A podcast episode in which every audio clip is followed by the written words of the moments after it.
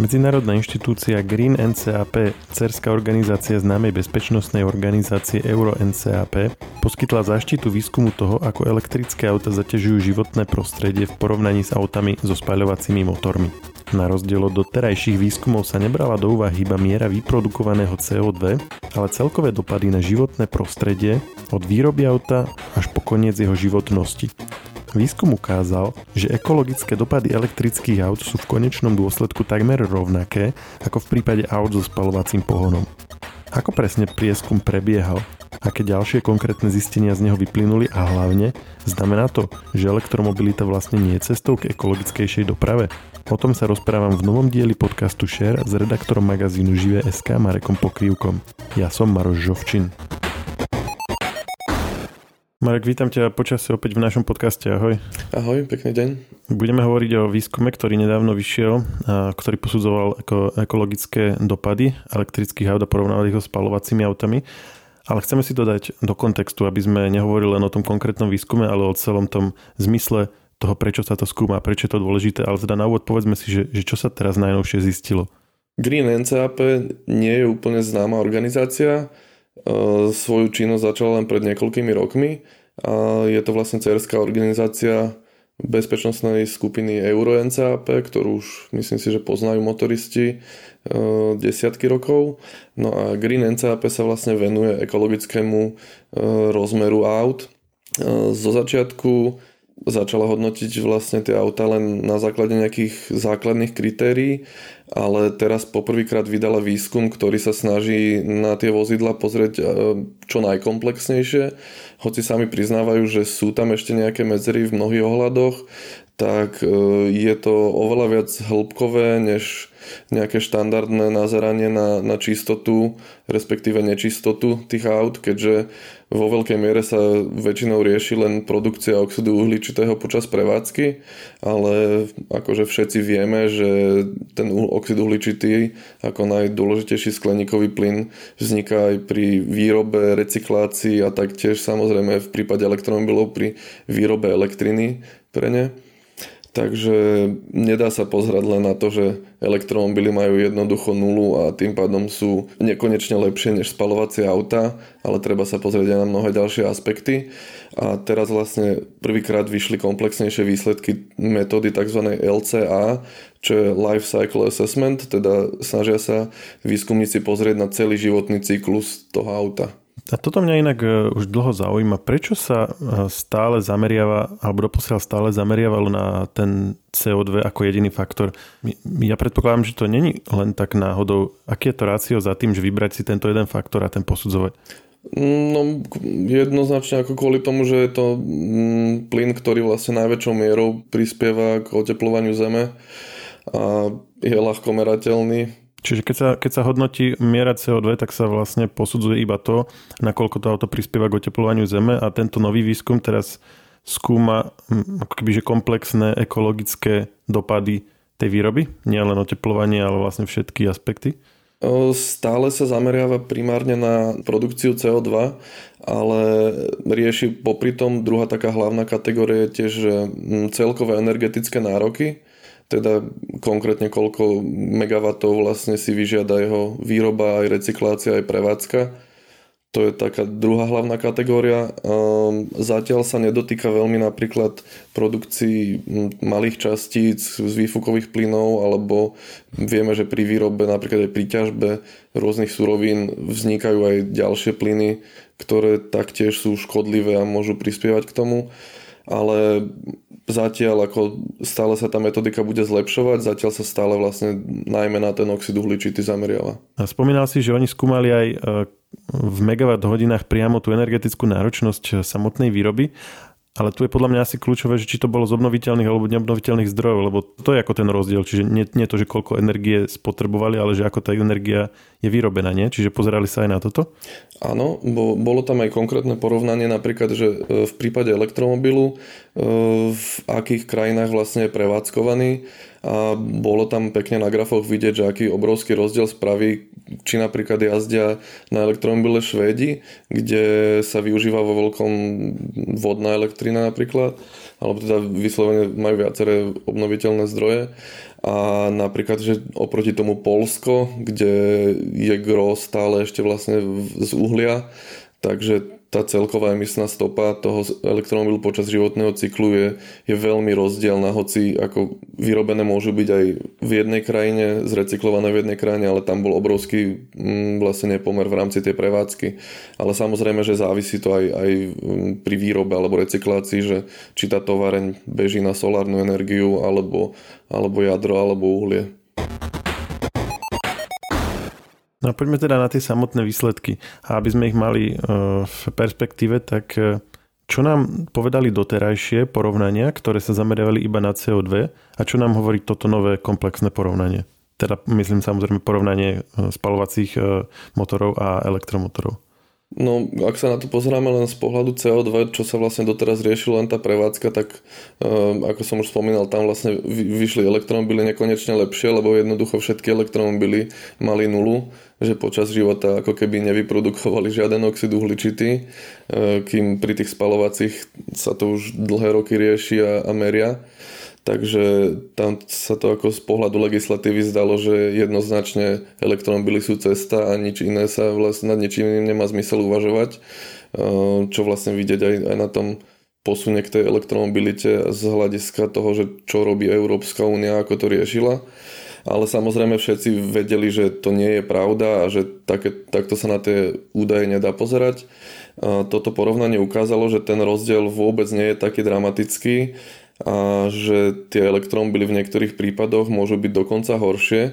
Napríklad, e, ak by boli vyrábané v tom Polsku spoliehajúcem sa hlavne na uhlie a prevádzkované tam, tak e, vôbec by to nebola žiadna záchrana planéty.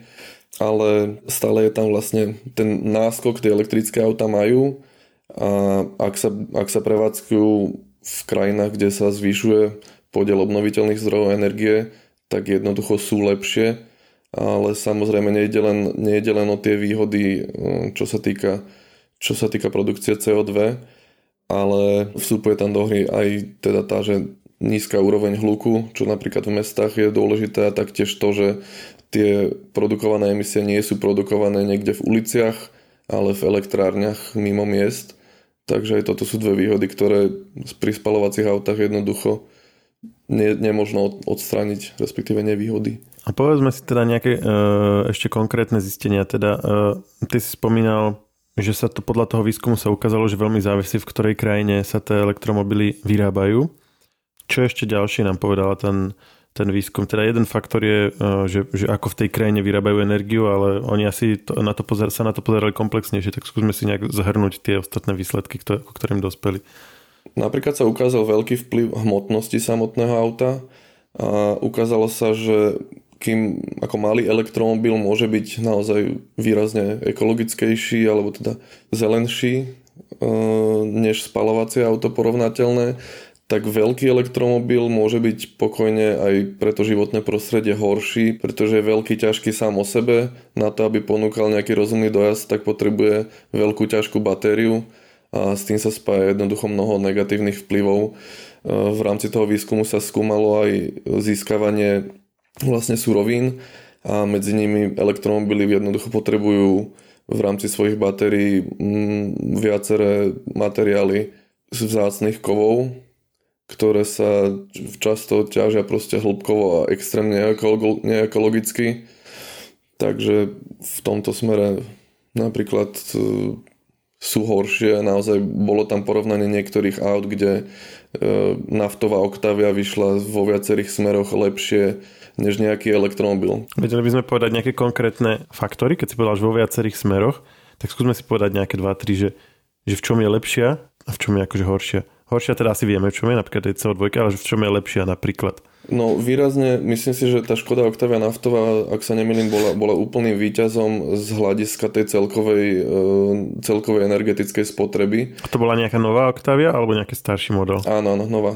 Keďže má veľmi úsporný dízlový motor, tak počas toho svojho života jednoducho naozaj spotrebovala málo paliva a v celkovom tom vyjadrení prepočítané na megawatt hodiny vyšla výhodnejšie než, než vlastne všetky elektromobily. Pokiaľ, ale teraz myslíš v prepočítaní na megawatt hodiny, čiže, čiže celkové ako energetické nároky počas životnosti toho auta, hej? Áno, áno. Čiže oni si, oni si zobrali vlastne ako keby od, od výroby auta cez jeho používanie až po nejaké ukončenie jeho životnosti, určili si asi nejaký koniec životnosti a že za toto koľko spotrebovalo energie Áno. a to porovnali. Áno, bolo tam, ten životný cyklus sa vlastne bral že 16 rokov a 240 tisíc kilometrov toto sa tiež stretlo s, napríklad s kritikou, eh, lebo mnoho, mnohí akože tí kritici pochybujú o tom, že elektromobily budú schopné v prevádzky 16 rokov. Dnešné auta ale ťažko povedať, keďže ten segment prechádza eh, obrovským vývojom, aj tie technológie prechádzajú obrovským vývojom, tak je ťažko povedať, či dnes naozaj budú schopné toto moderné modely splniť alebo nie. Väčšinou sa dáva už okolo nejakých 8 rokov záruka na batériu, E, či bude schopná tá batéria zvládnuť dvojnásobok, jasné, že závisí aj od štýlu používania, ale nemôžno to vylúčiť. Takže to, to či je naozaj relevantný aj pre elektromobily tento rámec, zatiaľ nevieme, ale ukáže sa to časom. Každopádne pre spalovacie auta samozrejme vieme, že tieto zvládnu väčšinou s prehľadom.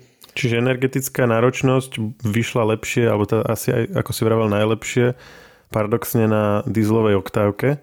Áno aký ešte iný faktor bol taký, ktorý si povedal, že, že práve hral v prospech týchto aut? Aj čo sa týka výroby, tak e, tá výroba tých spalovacích motorov jednoducho tu je e, už desiatky rokov prebieha vo veľkom a investovalo sa do neho obrovské množstvo peňazí, energie, takže aj tie výrobné procesy sú už veľmi, veľmi optimalizované, kým elektromobily, hoci ako poznáme ich tiež už vyše 120 rokov, tak reálne sa ten taký veľký vývoj ich začal až v podstate počas poslednej dekády, takže tam v mnohých veciach ešte je priestor na zlepšovanie. Aj čo sa týka energetickej náročnosti výroby alebo recyklácie. Čiže máme tu celkom zaujímavé zistenia, kde spalovacie motory, hoci teda majú za sebou dlhší vývoj, ako si povedal, ale, ale reálne v hrubých číslach majú niektoré ekonom, ekologické dopady miernejšie alebo rovnaké ako elektromobily. Zároveň na druhej strane tu máme veľmi silnú kampaň alebo vôbec takú tú zelenú politiku, ktorá v nich vidí to riešenie. Tak e, skúsme si toto nejako upratať, že, že sú teda aj na základe týchto nových zistení naďalej vôbec elektromobily riešením nejakej udržateľnej ekológie alebo zlepšenia ekologického stavu uh, sveta, Európy a tak ďalej? Je, je, je to naozaj to riešenie, za ktoré sa doteraz považovalo na, uh, vo svetle tohto nového výskumu? Myslím si, že áno, pretože spalovacie motory už zo svojho vlastne, zo svojej fyziky fungovania majú nízku efektivitu, pretože v nich dochádza k tomu horeniu a jednoducho vzniká množstvo odpadového tepla.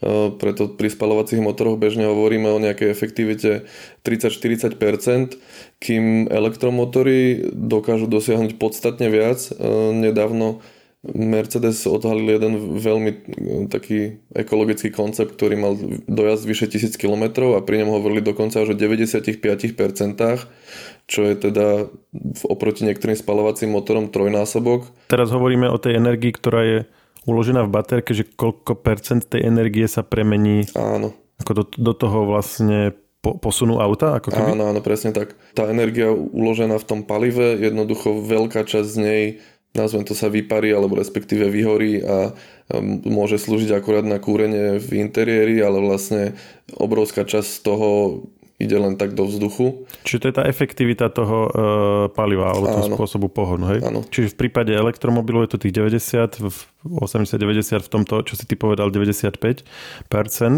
Pri spalovacích motoroch je to koľko asi? No, t- okolo 30-40. Čiže vlastne 30-40% energie obsiahnutej v benzíne alebo nafte vieme prekonvertovať na posúvanie sa. Áno. Uh-huh. A v čom je ale potom e, ten háčik? Takže keď si toto povieme takto, tak je to jasné, že je to výhodnejšie, no ale prečo potom je to také zložité? Zásadným problémom sú batérie, ktoré nedosahujú takú energetickú hustotu ako palivo.